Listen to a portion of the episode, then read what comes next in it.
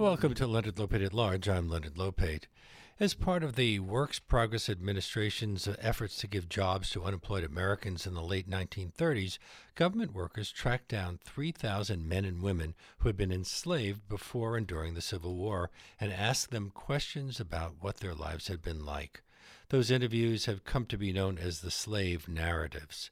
City Files Press recently published excerpts and photographs from about a hundred of those narratives in a book edited by Richard Cahan and Michael Williams under the title River of Blood American Slavery from the People Who Lived It. And Richard Cahan joins us now. Welcome to our show. Thank you so much, Leonard. You and, and Michael Williams are photo historians. What, what does that mean, especially in the context of this book? Yeah, it's a term that that we had never heard of before. We were called that. Um, we're we're really journalists uh, by background, but we've written a series of between five and ten books that are basically on history, but they're primarily driven by photographs. We we explain every photograph, we put them in context, but uh, the the photos predominate the book, and uh, and I think that's why people are are calling it that. Uh, it's it's an age where um, photography and images are getting to be more and more important, and I think people are recognizing that. And so you have a book on Vivian Maier, the uh, the recently discovered great photographer, but also one called Un-American, which is a look at government photographs taken of the incarceration of Japanese Americans during World War II by Dorothea Lange and, and other photographers. And that's kind of uh, a kindred spirit to this book. Absolutely, um, it's it's it's a look at. Um, it's a look at a subject that people have heard about and read about, but they really haven't ever seen. And I think that the key to this book, we did not we did not discover these narratives. Uh, we did not rediscover the narratives, but we're putting them in a different light by showing excerpts from the narratives, the accounts, the first person accounts from formerly enslaved men and women with photo portraits of them. So how did and, you this... know the yeah the power of the the pictures and the words seem to be really compelling. So, how did this come about? Was the, the Federal Writers Project, which was a branch of the WPA, intended as just a Depression era jobs program, or was it seen as something more historically significant at the time? Uh, well, I think at all, the time it, it, it, a little bit of both. Um, the it, was a time where people needed jobs, and there were a lot of out of work newspaper people and writers and and history professors, and so the government thought it was a good time to uh, gather them together and create work that would be lost. And I think their their most important work was um, tra- finding and tracking down about 3,000 formerly enslaved uh, people and interviewing them, and about 300 of them were photographed. And uh, haven't the, the photographs taken for the slave narrative collection been largely overlooked? Uh, negatives missing, and there are also impressions of the paper clips that were used to attach the small yeah. prints to, type, to typewritten interviews, which would suggest that they weren't taken all that seriously. That's exactly right. Um, the negatives are long gone, and the only thing that was left were really small prints that were taken by the interviewers after the interviews, and usually, it, usually they talked, I think, for about an hour. It looks like the transcripts are usually 10 or 20 pages long, and uh, apparently, uh, at the end of that hour, uh, they would take out a camera and they said, "Do you mind if I take your picture?" And uh, and the photographs were taken and the pictures have been used occasionally in historic texts that talk about the narratives, the, the, the, the textual narratives, but they're never connected. You know, this book shows 96, you see the words on one page and you see the pictures on the other page, and, and that's never been done before. And the photographs are rather powerful, I guess, they are. because they're so direct. They are. You know, they have a they have a snapshot quality about them because they weren't taken by Dorothea Lange or mm-hmm. a professional photographer. They were just simply taken by the person that interviewed them. Um, but just like snapshots have a certain power, you know, you, you you probably have pictures of your family going back, you know, generations, and the studio portraits are important. But it's the snapshots that really make you smile, that bring you that, that that have an authenticity of what it was like when you were young or what your family was like. And it's the same thing here. Um, there's not a lot of artifice. Pretty much you know, a, a person would lean back in his rocking chair or stand next to the uh, the house, the, the the the clapboard house that he was living at. One woman actually posed in the middle of her sh- blowing sheets on the line, and um, the pictures are really powerful. You get a sense of of how difficult life was for these people and how they pers- persevered. You know, they're they're all in their. This happened seven decades after the end of the Civil War. It was, happened in 1937 and 38, and so these people are at least 70 years old or 75 years old, and most were in their 80s, and many were in their 90s, and a few in their hundreds. And you get the feeling that some of them said, "Wait, let me go back into the house and uh, put on yeah. something that, that really nice, a exactly. nice jacket uh, or exactly. a nice dress." Uh, even the, yeah, even though it was spontaneous, it, it appears that they knew just just like they knew not that they knew what to say, but they knew that this was a really important moment in their lives, and they wanted to give the best impression as well. They should. And we're talking, as you said, uh, of something happening seven decades after the Emancipation Proclamation. So most of them knew that they weren't going to live all that much longer. Sure. But uh, had, hadn't uh, there been earlier attempts? Didn't the, the collecting of these oral histories begin on a small scale when uh, an, an, historian, Lawrence Reddick, convinced the Roosevelt administration to give him and, and 12 black college students a grant to interview uh, 250 formerly enslaved people. That right. It, started, that comes across started as in the late 20s project. and the early 30s. I'm sorry. Go ahead. That comes across as a, a rather troubled project. Well, it was done, you know, out of a college. It was done by college students, so you have problems of that. And um, and you know, this was, I think, what it did is it set the vision, you know, that that that, that it was worthwhile. That there were, uh, you know, former slaves that were that were still around. They wouldn't be around forever because they were obviously elderly, and that what they had to say was important. So it, it made the project, you know, it, it, it kind of set out the blueprint of the project. But the federal government did a great job here. They created a list of questions to be asked, and you know, finding 3,000 people was a pretty massive and incredible thing. Uh, most of the interviewers were white. Many of them, I think, the far majority were women. And imagine it's the 1930s, and you're uh, a former slave and you live in the rural South, and all of a sudden a white person knocks on your door and says, "I'm interested in finding gathering your recollections of what life was like during slavery and and and the years after that." It must have been an incredible moment of culture shock, and um, uh, amazingly, or perhaps not amazingly, I think most of the people who were interviewed realized how important this was. On the other hand, wouldn't some of those uh, interviewers have their own biases and prejudice, uh, prejudices to overcome? Absolutely. Uh, I think that um, you know we don't know what would happen if all the interviewers were African American. Um, uh, Adam Green, who is a University of Chicago historian, wrote in the uh, in the foreword of the book that you know that the because of that the the project was you know seemed to be comp- compromised, but but he also used the word it was revelatory. You know, here we were hearing finding firsthand accounts, and it seems to me, and and and that you can tell me what you think. There was the people who were interviewed were you such candor and and there was such honesty that I can't imagine what more could have been said because they describe in detail incidences of uh, terrorism is really the only word that I can use. You know, violence and and the difficult conditions. It did not seem to me like they shied away.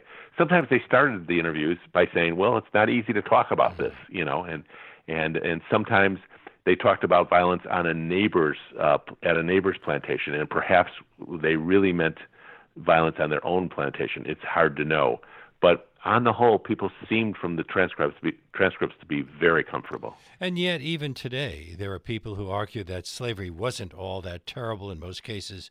Uh, it was a civilizing and Christianizing process. People were given food and and uh, and housing. And Rush Limbaugh, just honored by the president, said, right. "If any race should not feel guilty about slavery, it's Caucasians." Well, it runs counter to the words that were that were uttered during these interviews. Yeah, because absolutely counter. Because uh, you have uh, what what we get here. The picture that we get here is children were forced to work not long after they were weaned. People were shackled. Women were sexually exploited. Families were separated. One of the uh, the people, Bill Homer, says that in 1860, when he was 10, he was given as a wedding present. Absolutely. They were very clear in what they were talking about. You know, they talked about how they were woken up uh, well before dawn by a by a horn that blew and that they talk about the, you know, the the cabins and the dirty floors and and food was put in troughs and the houses they they said the houses were, you know, like horse stables. And they they talked about constant hunger, uh, about how excuse me, how they weren't allowed to read or write or handle money you know, it's like um, as, as you mentioned, we wrote a book about the incarceration of Japanese Americans, and you know, you could one could argue, but uh, argue very poorly, that uh, Japanese Americans were protected, that they were taken away from their homes so that you know that they would be safe. Well, it's a faulty argument, and um, you know, there are people that deny the Holocaust. It's uh, it's it's the same thing. A few of these people actually uh, were the children of uh, of people who'd been brought from Africa. So yes. it was still within recent memory of some of them. Yeah, so that's the miracle. So some people did recall that their mothers or their grandmothers told stories about, you know, being kidnapped in Africa and taken over on slave ships. And here they're talking to people and being photographed in the 1930s, and we're seeing this, you know, almost 100 years later. So it's uh, so many miracles involved in this. Now, Many describe people being whipped, and one of them revealed that the owner of his plantation whipped three or four enslaved people to death. Yeah. Is that yeah, we, is that why we, where your title of your book River of Blood comes from? Yeah, the, the title comes from one of the women who talked remembering a river of blood uh, as she thinks back at those days, and the the the word blood came up constantly. Dozens and dozens of former slaves talked about the blood that they witnessed. Um, and uh, and it's not as if these stories that we put in the book were outliers. We weren't looking for the worst stories or the most sensational stories at all. Um, these stories were corroborated uh, person after person, and uh, th- these these weren't necessarily um, you know these these were very representative stories. Now uh, I'm talking with uh, Richard Cahan, who, uh, along with Michael Williams, has put together a book, a really fascinating book called River of Blood American Slavery from the People Who Lived It. It's published by City Files Press. And uh, it's a very uh, handsome book in a way because uh, the photographs are so, uh, can be quite beautiful. Also, you have pictures from the plantations and from the, the uh, the living quarters. Uh, I assume they they came to you. You got those things separately. Well, they, they, they come from another government project. Uh, the, the, they're pictures by Dorothea Lange and um, um, great, you know, masters of photography who were sent by the government separately to document the Old South and to photograph uh, the his, historic American Building Survey went down and photographed log cabins and outhouses and hmm. and and even dungeons that were that were left. Uh, so we combined we we used those photographs to set the scene, and then once the scene was set, we let these these these people tell their story. I mentioned earlier that. Uh, that the, the, then the photographs were not really treated well. Negatives have disappeared. Yeah. You have to wonder why uh, that has uh, was allowed to happen. If if uh, this was considered such an important project, uh, do you think that there was, there's also an American impulse not to dwell on the horrors of the past? Well, there is, of course, that. Uh, somebody recently mentioned that slavery is the one issue that we all, nobody wants to talk about what we all want to talk about. It's a very difficult subject. Uh, but I think that the photographs were they weren't forgotten, but they weren't honored. They were disregarded, I would say. And I think it's because it was a project of basically run by word people, academics who wanted to, you know, who who who founded these words very important. And I certainly don't disagree with them, but I don't think that they understood the value of the photographs. You know, I, I think that this is uh, somebody recently told me that that they're so happy that that we've helped revive the slave narrative collection, and we've we've only revived it because we've we've shown it in the manner that it was actually taken, you know, by showing the photographs. So did you? And I just think for you know for years photographs have not been photographs are much more valued now than they used to be. So did you just pick out the what did you say 97 best? Yeah, there were there were 350 15 people photographed, and we started by picking out the best photographs, and then we went back to each one of the interviews and we we picked out what we thought were the most telling quotes and uh, we tried to combine them And uh, I mean, we did combine them, and, and that's how we ended up with the 90, 96. We could have used more, but we thought that most of the major points of slavery were covered by these quotes. And the quotes are all done in di- dialect. Now, some of the people, Not, yeah, yeah, some most of the people of them spoke in dialect. correct English, but uh, I'm assuming some of them went on to uh, uh, have more education after the war. But we'll get into uh, the lives of uh, so many of them uh, after they were freed. Uh, what did the workers ask them about slave life? You know, they were given this very basic list.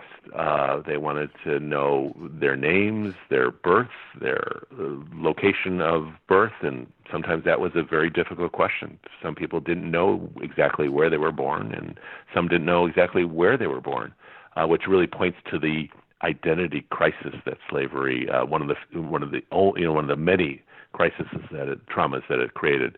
Um, and then they asked about slave songs, and they asked about uh, games that people played, and they asked about day-to-day, every everyday life. Uh, and then from there on, interviewers were encouraged to just kind of follow the answers. Also, what did they think about their slaveholders? I imagine. Yeah. And did they ever Exactly. think of escaping? Right. There's, um, you know, there's many ways that I. At first, I yeah, I looked for stories of escape, and and I didn't find that many. There's a lot of talk about escape, but it, it was a more difficult process than one could have imagined because if you left your uh, plantation, uh, there were people called paddy rollers who who patrolled the the, the roads and um, and they had to make it all the way north. And even when they got north for much of their lives, they they still were, uh, you know, liable to be caught and brought back to the south. Because of the so Fugitive much- Slave Act. Exactly, exactly. But there was so much more kind of resistance that I, I gleaned from these stories. There were stories about people who prayed silently to themselves, and there were stories about uh, one man, w- William Colbert, remembers his brother, whose name was Sunday, and how he he just refused to acknowledge pain while he was being beaten. Uh, you know, and and so many different ways you could resist. You could pray when not not just pray in the fields, but there were religious services that were organized. Um, yeah, another man recalls that how hard it was to make a you know formal resistance. So he remembers watching his mother being whipped and standing with his father, and his father kind of put a stare on him and a, and a hold on him so that he, he his son would not lift a hand because there was really no there was nothing to benefit from that. So, in talking about the overwhelming fear for their lives and for the lives of their family and loved ones, you have uh, given one of your chapters the title Trauma That Lasts Forever. Yeah, yeah, yeah. Obviously, the Emancipation Proclamation did not end the trauma of slavery for most everybody. I mean, how could it? Um, it didn't. Uh, slavery did not prepare many of them to make it out into the world. They they weren't, as I mentioned, they weren't allowed to read or write, and many of them kind of secretly learned how to do it. Um, but you know, and they didn't have many skills beyond the field. So many former slaves ended up working for the their former planta- their their former plantation owner. Um, A kind of de facto slavery after the Civil War. Paid very very little, but they did it because they would at least be sheltered and they would be fed.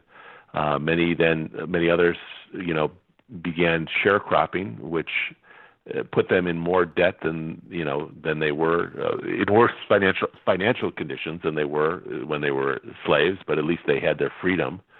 Uh, it was a very you know th- there's a lot of talk by the people in the book about the the violence of the KKK and um, it it continued. One man talks about how uh, he was uh, on the street one day not working, and he was picked up for vagrancy and put into a chain gang. So the remnants of slavery uh, certainly lasted, you know, through the 1930s at least. I mean, well, well past it, but certainly into the 1930s when these people were interviewed. But but the, the late 1930s were a time when many African Americans left the South for the North uh, to go to Yeah, and, cities like and New most York. of these people were interviewed But in the they- South. there, there are a couple that they didn't cities. go. They they didn't go. I don't. You know, I, I I can't give you a reason of why they didn't go, but I think that the sense is is that they didn't.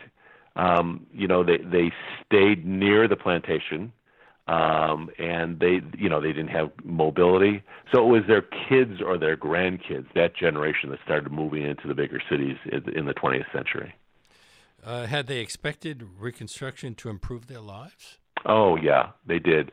Uh, they they thought that their world would change. They thought that uh, they would have the um, uh, they thought that they worked well. One man talked about how we work harder than white people, that you know, the, than the plantation owners. So why shouldn't we? You make more money, and um, you know, obviously that that didn't happen. And uh, as you said, they had to then uh, endure the brutality of Jim Crow, oh, the Ku Klux yes. Klan, and uh, you can see from the photographs that most of them were living in extreme poverty in the in the late 1930s. Well, I mean, the mm. depression also, I'm sure, was a factor. But these right, but this this is extreme poverty uh, of the rural South. Absolutely, uh, one man has his pants being held up by a uh, a rope. Uh, people who uh, many many people did you know men got in in suit, uh, started to wear suits. I don't know if they were wearing them before the picture, but you can see on some of them that their legs, their pant legs, are tattered. The man on the the cover of the book, his name is Richard Toler, and he's one person that did make it to Cincinnati, and he's standing on this uh, cobblestone street wearing a suit jacket and standing so beautifully, so resiliently. He's he's close to 100 years old, and he's got this beautiful um, gray, white gray beard, and very dignified. Um, and he's trying, you know, he's he's absolutely putting on his very best face. But the experience that he had as a as a slave is is remarkable. He he, he literally said, "I I've never had any good times. Uh, I never had any good times until I was free." And he never went to school. He never learned to read. He never handled money. Uh, never went to parties. And he talks about how hard eating was. And so he's carrying this certainly not a burden, but this trauma that that that wasn't you know that that lasts forever. Uh, some of the uh, slave narratives you have here cover full page, but the majority of them are little snippets. Why not give us the, the full page on all of them? You know, we wanted people to read this book. And um, not that they wouldn't read a full page, but we wanted we wanted to go to the essence of what they said, and uh, even the short ones uh, are are very beautiful. I, I, I you know compare it to poetry rather than than prose um, because they they they said something that was very um, eloquent in, in in in just sometimes a sentence. The first woman, Penny Thompson, starts the book saying, "Do I remember slavery days?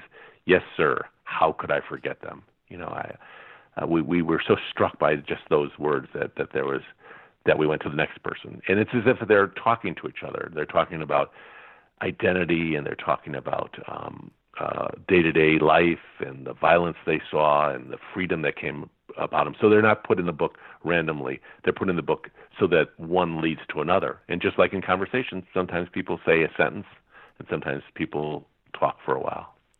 You apologize for using the N word here, but you had no choice because that's uh, the word that came up in uh, a lot of these speeches. Exactly. That was the, the, the transcribed word was that, and we we thought a lot about changing it, but we figured we would stick with the history. That it was very important that people see the actual words that were transcribed. I was surprised to learn that nearly two thirds of the people interviewed were from Texas, not yeah. Mississippi, Georgia, Louisiana, Alabama, or any of the other deep South uh, states. Um, why Texas? Uh, well, I think it's partly chance. Um, the, the narratives have a lot of interviews from those early states that you just mentioned, but it happened to be in Texas that they were using a camera more. But Texas was a really important state because as the Civil War progressed, Southerners moved farther south and farther west to get away from the Union Army, and so many of them ended up in Texas, and it was a uh, a very difficult place to uh, to live, and and as it so happens, that's where a lot of the photographs were taken.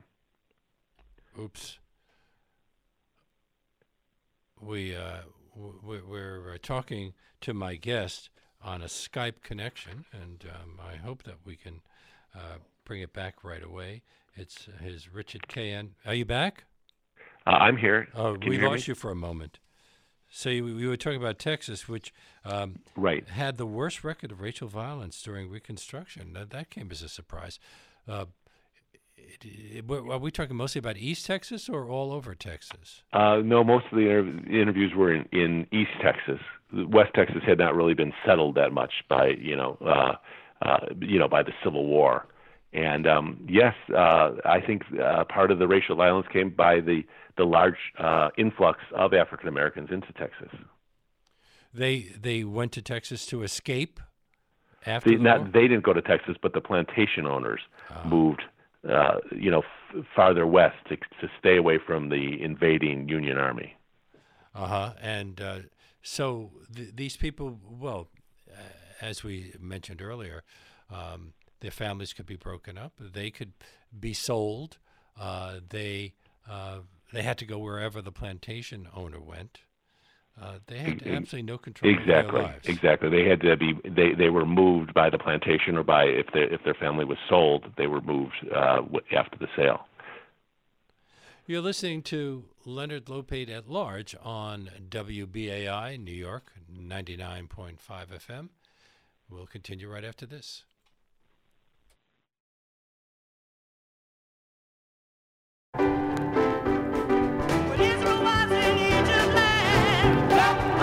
了。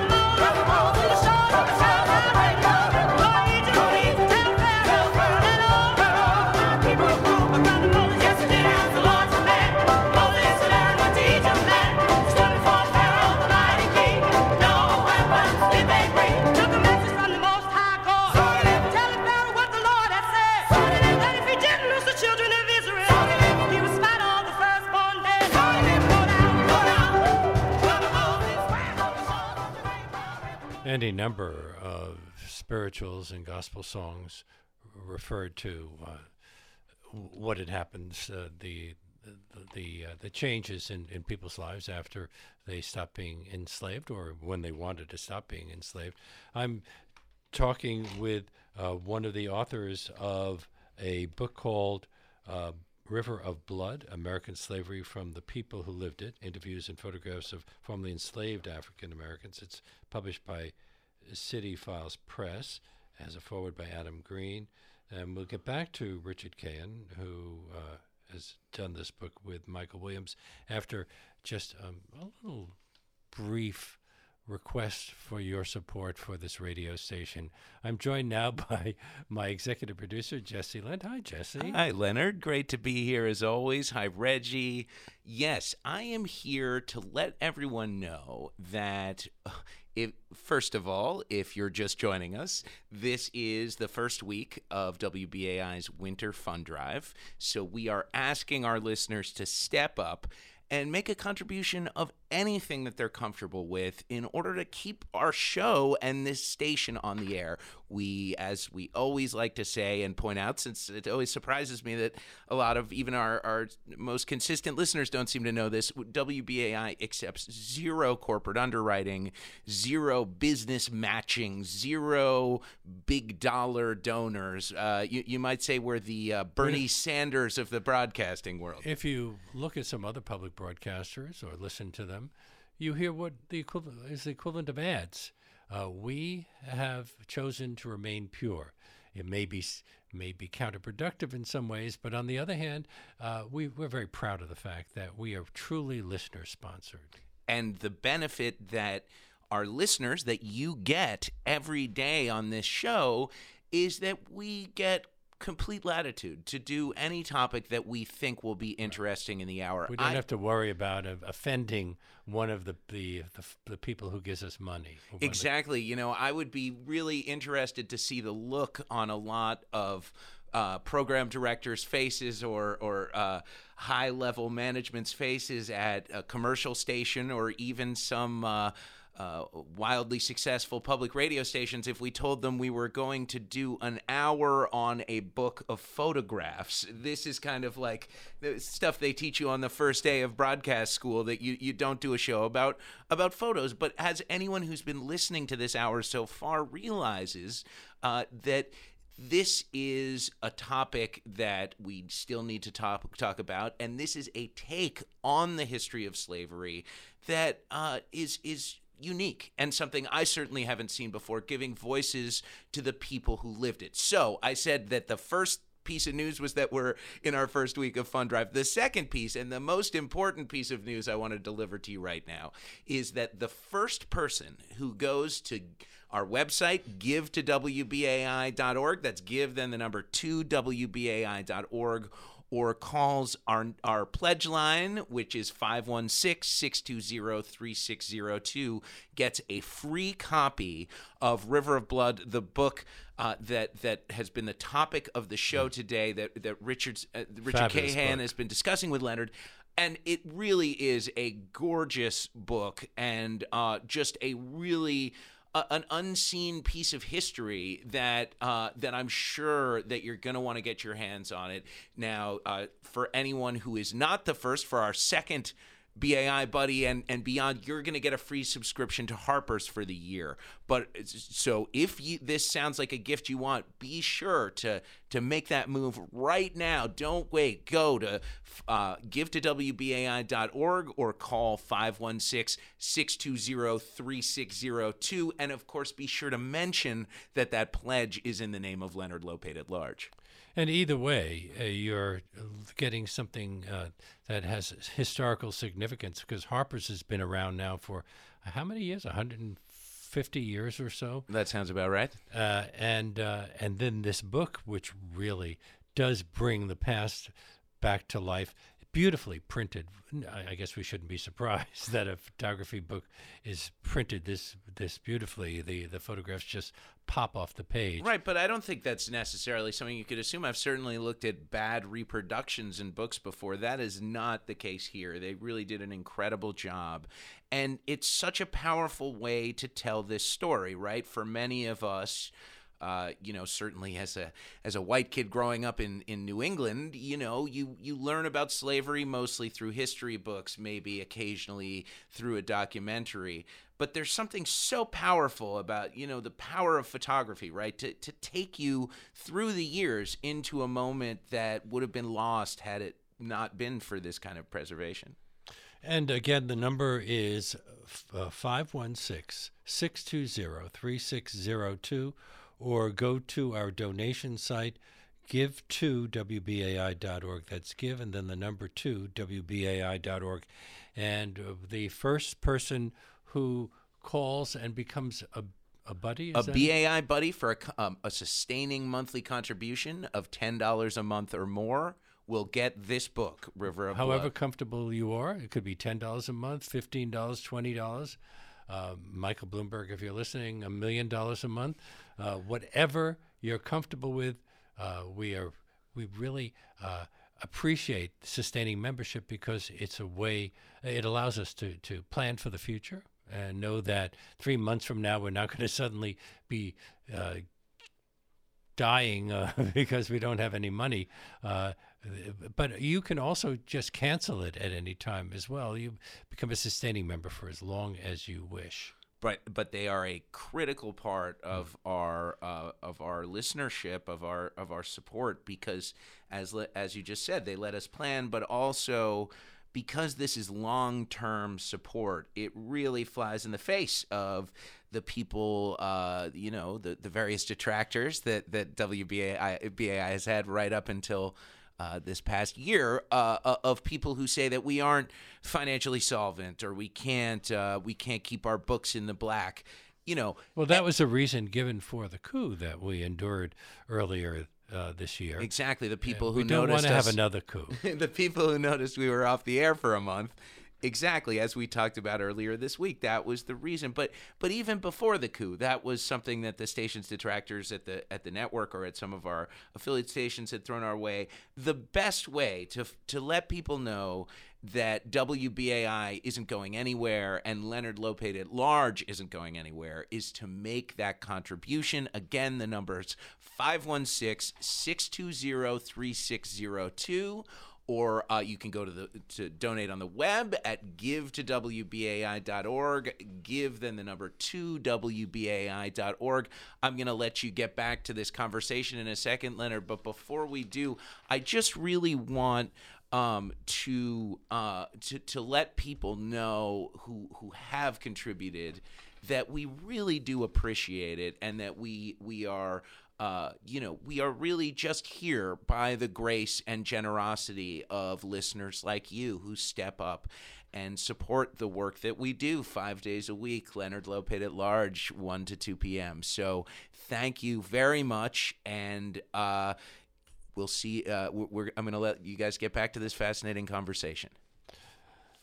And I return now to Richard Cahan, uh, who is uh, co author with Michael Williams of a book called River of Blood American Slavery from the People Who Lived It Interviews and Photographs of Formerly Enslaved African Americans, published by City Files Press. Um, I assume that as people who uh, focus on photographs uh, as uh, a way of telling stories, it's very important for you uh, to present these photographs in in a way that uh, that tells the story. A- absolutely, yeah. Thank you so much. We're we're so pleased that we're that we're part of the uh, fundraising drive. Well, uh, it just worked out that way. You were published while during a, a winter fundraising drive, but we're happy that uh, we can talk about this book during this drive because it is uh, one of the. It's the sort of thing that we do that I think few other people do, or the is anybody else giving you an hour to discuss this book? No, absolutely not. And and uh, this is a pleasure, and just the the idea of listener supported radio is very important. Now, um, one of the names that comes out, pops out of the story is John Lomax. Yes. Um, now, of course, I've, as somebody who also has been a disc jockey over the course of my career, uh, I've thought a lot about John Lomax and his son Alan Lomax. What role did he play in all of this? Well, he was the one that took the idea of interviewing slaves, and he was the visionary behind creating this entire project. He worked with um, Sterling Brown, whose title was Negro Editor, which is which is interesting. Um, and uh, Lomax and, and Brown together um, saw the importance of the project, and it was Lomax who developed the questionnaire and and who pushed it. Now, you know, que- he believes. He, I'm sorry. No, yeah, ahead. I was just going to say he believes so much in the value of everyday people. Uh, somebody described um, uh, this project as uh, a group of romantic nationalists, people who who really not only just talk about how great America is, but go out there and touch America and and and value it enough to record by by pencil or by you know recordings. And then Lomaxes also uh, took recording equipment down south and uh, recorded some of these people performing the music uh, of their lives. Right. Now, project it wouldn't be alive today unless. It, so we we we we have a great debt towards them. How much did these people know about the histories of their ancestors? I think that they do a lot. Um, they talk very specifically about um, who was sold, and um, there's accounts of uh, people who traveled, uh, who were free in the north, and they, they were given papers to go back south, and they searched for their uh, loved ones during the Civil War, which was an amazingly uh, uh, heroic thing to do. Um, and and I actually in in the doing research of the book, I, I I heard that there were thousands of former slaves at the end of the war who the first thing they did was they went out and they looked for family members. So the the trauma that was created by by being split up uh, can't be overstated. There's there's a man uh, John W. Fields who who talked about when he, his family was divided uh, when he was six years old, the the mass the estate had to be settled, and all, his whole family was was divided. And he talked about how there were disinterested people who literally decided where everybody was going to go. And he ends his account by saying, I ha- uh, he, he says I can't describe the heartbreak and horror of that separation. I was only six years old, and it was the last time I ever saw my mother for longer than one night. And here these words are being spoken by a man who's impeccably dressed in in front of a row of kind of uh, houses in Indiana, uh, looking th- that far back at his childhood. And witnessing one's parents being auctioned off or being auctioned off oneself.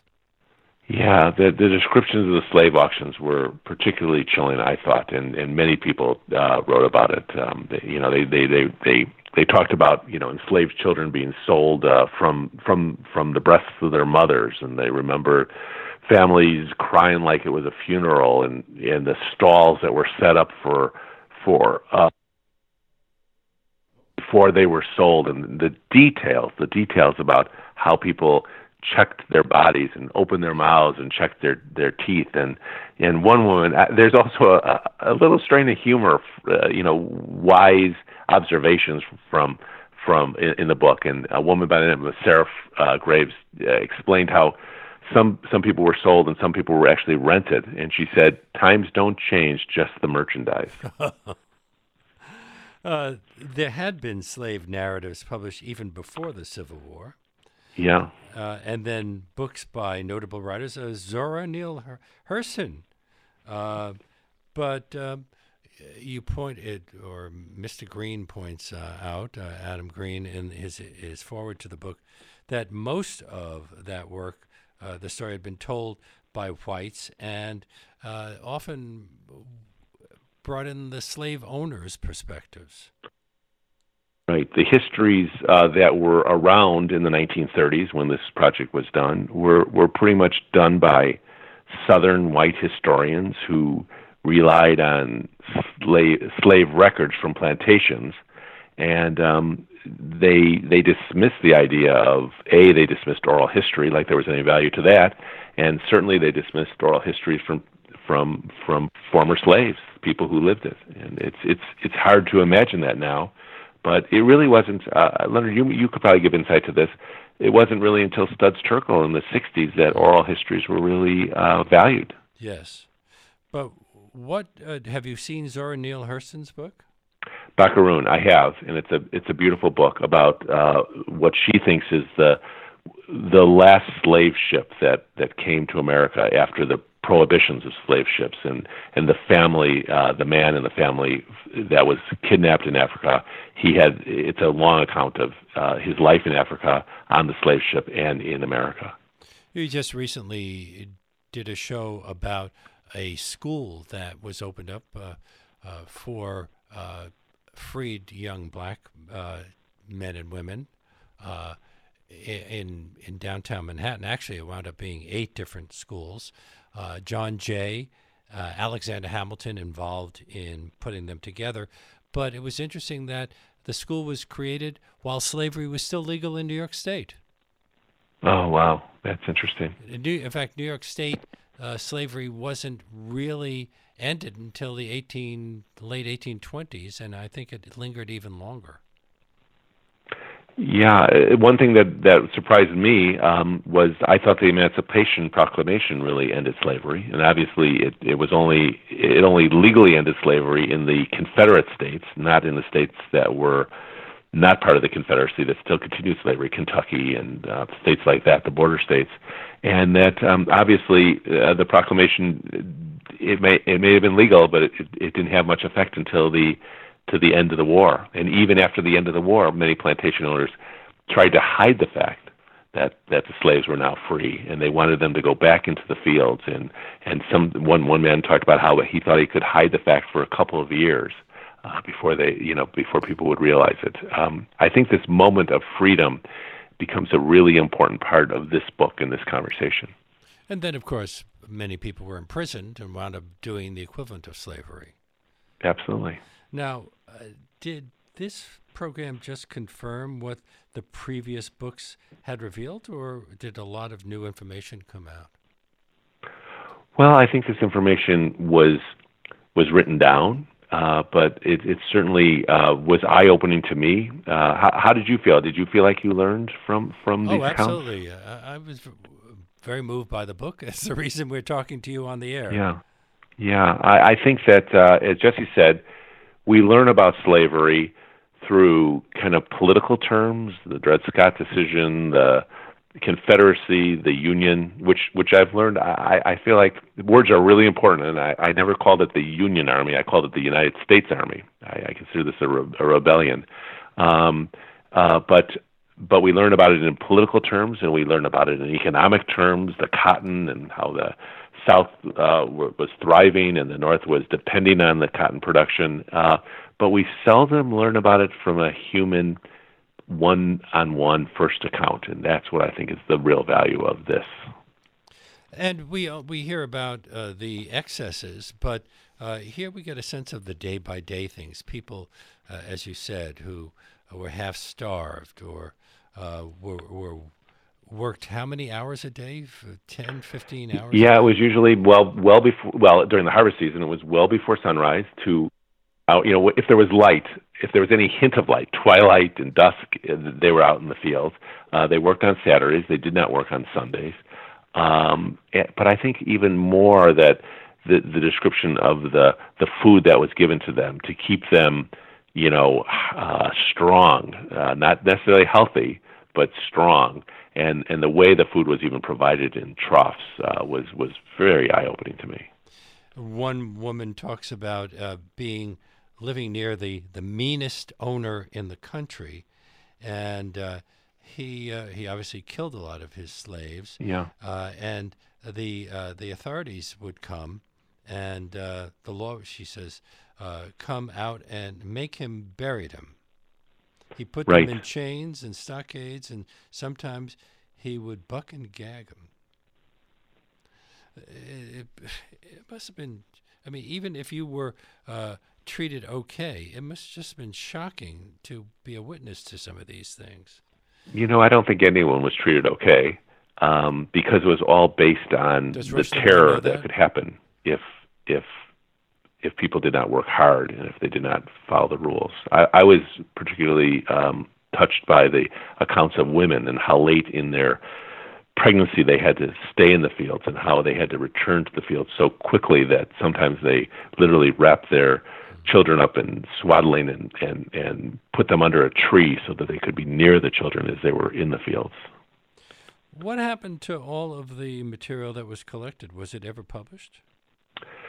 There were books published in the 1940s, um, uh, but they were they were very textual. Uh, the problem with many of the slave narrative books that have been published, I think, is that they they go on and on too long. These are elderly people who had their best moments in it, like any conversation. They're, they're they're poorly edited. I don't. I I think.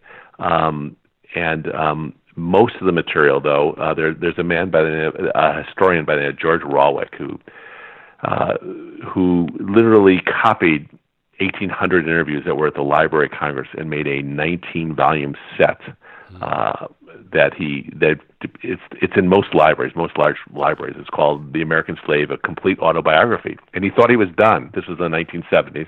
He thought he was done, and he was giving a speech at a small historically black college. And somebody took him aside and said, "Well, have you looked at the state archives?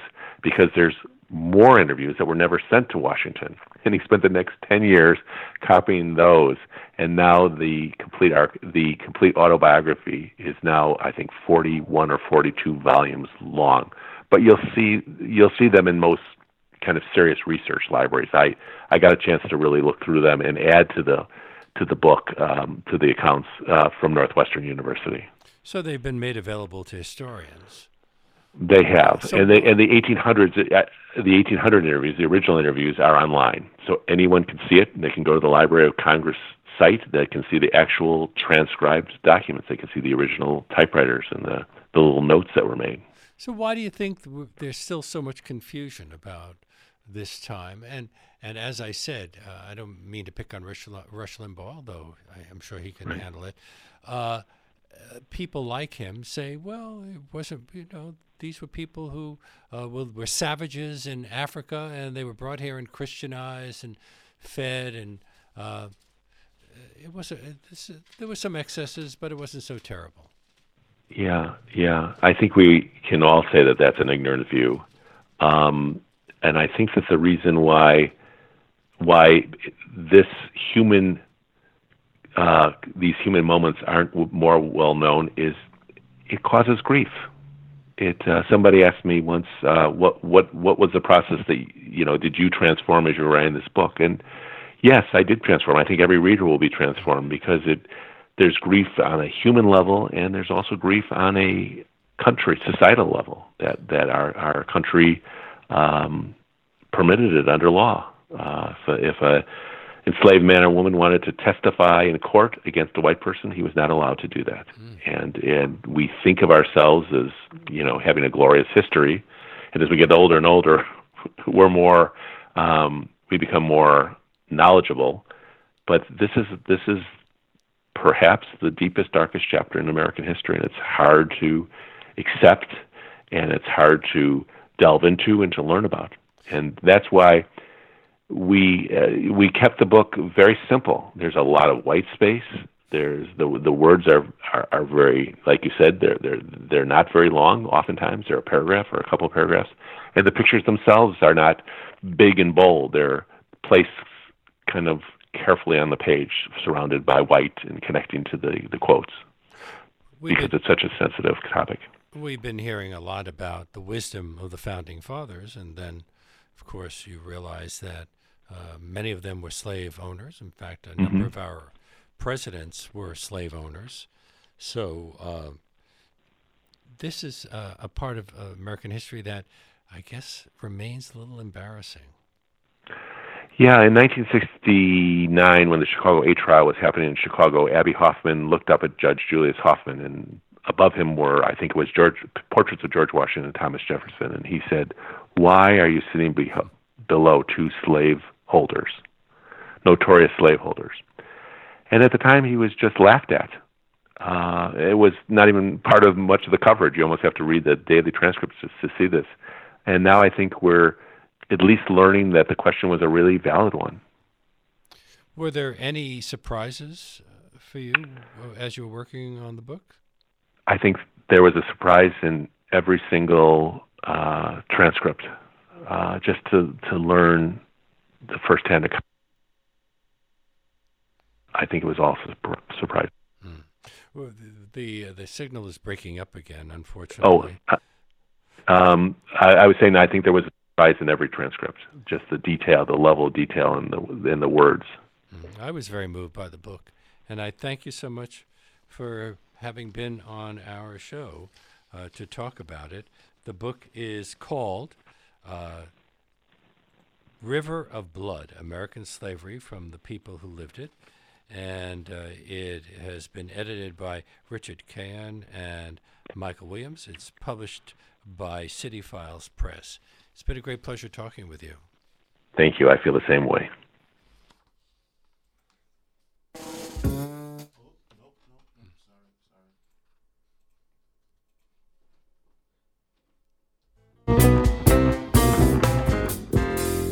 And that brings us to the end of today's show. Special thanks to our live engineer, Richie Johnson, and to our executive producer, Jesse Lent, for their invaluable contributions throughout the week. If you're new to our show and you like what you've been hearing, you can access past shows streaming on demand at WBAI.org. We're also available as an iTunes podcast. And don't forget to check out Leonard Lopate at Large on Facebook and Twitter, and our website, leonardlopateatlarge.com, where you can find links to all of our past shows. We hope that you will join us again on Monday when Anastasia Nez- and Ronen Palan will discuss their book, Sabotage The Hidden Nature of Finance.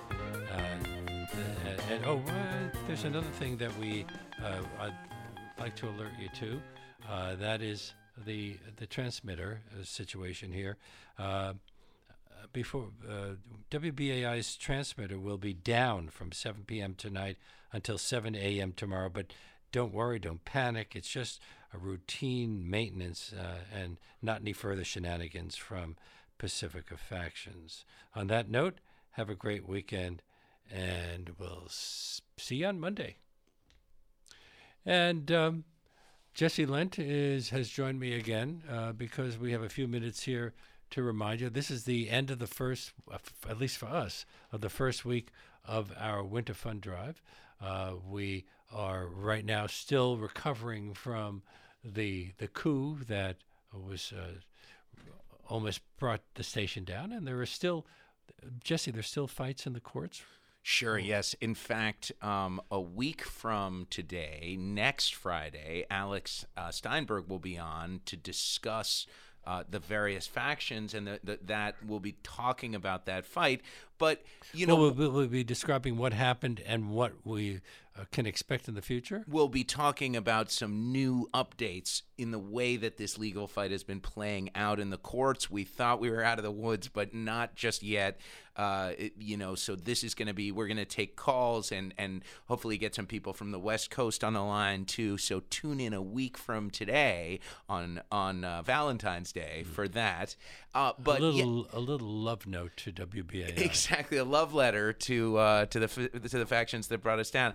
Um, well, yes. Um, you know, one thing I think it's really important to mention before we sign off is that uh, if this this fund drive seems uh, unending to you, uh, what it is is that we were uh, knocked off in the middle of our fall fund drive. So um, when we were off for a month, a good two weeks of that was time we were supposed to be on the air. So as you might imagine, so we lost all of that opportunity uh, and now we have to make up for it. Exactly. So that's why we need you more than ever to make a contribution to this show, to this station. You can do that, as we've been saying the whole hour, uh, by going to give to WBAI.org, give then the number two, WBAI.org, or by calling 212 209 2877. If you make that call. Wait, wait, no, no, no, no. That's I'm sorry. It, God, I, why am I always doing you, that? You, the pledge that, line is 516, Leonard. 516 620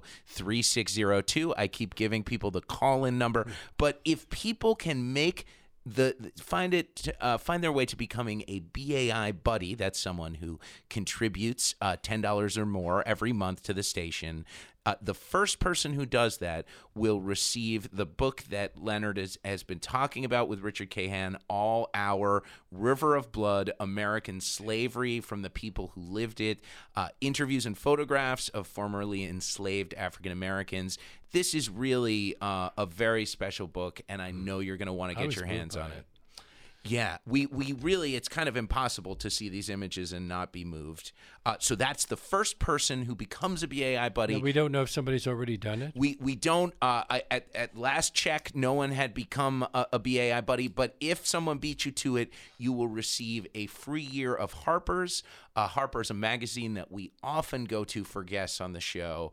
Um, but really, we just hope that you'll do it because you like this show and you like uh, the the kind of deep dives we bring you here, and that Leonard brings you five days a week. Uh, so one last time, the number's two one two. Five, no, it isn't. The number is 516 620 3602. I messed it up, so let me say it again 516 620 3602. The website give to WBAI.org. That's give, then the number two, WBAI.org. Please be sure to mention that your contribution is in the name of Leonard Lopate at large. And from all of us at the show, thank you very much. And we'll see you on Monday.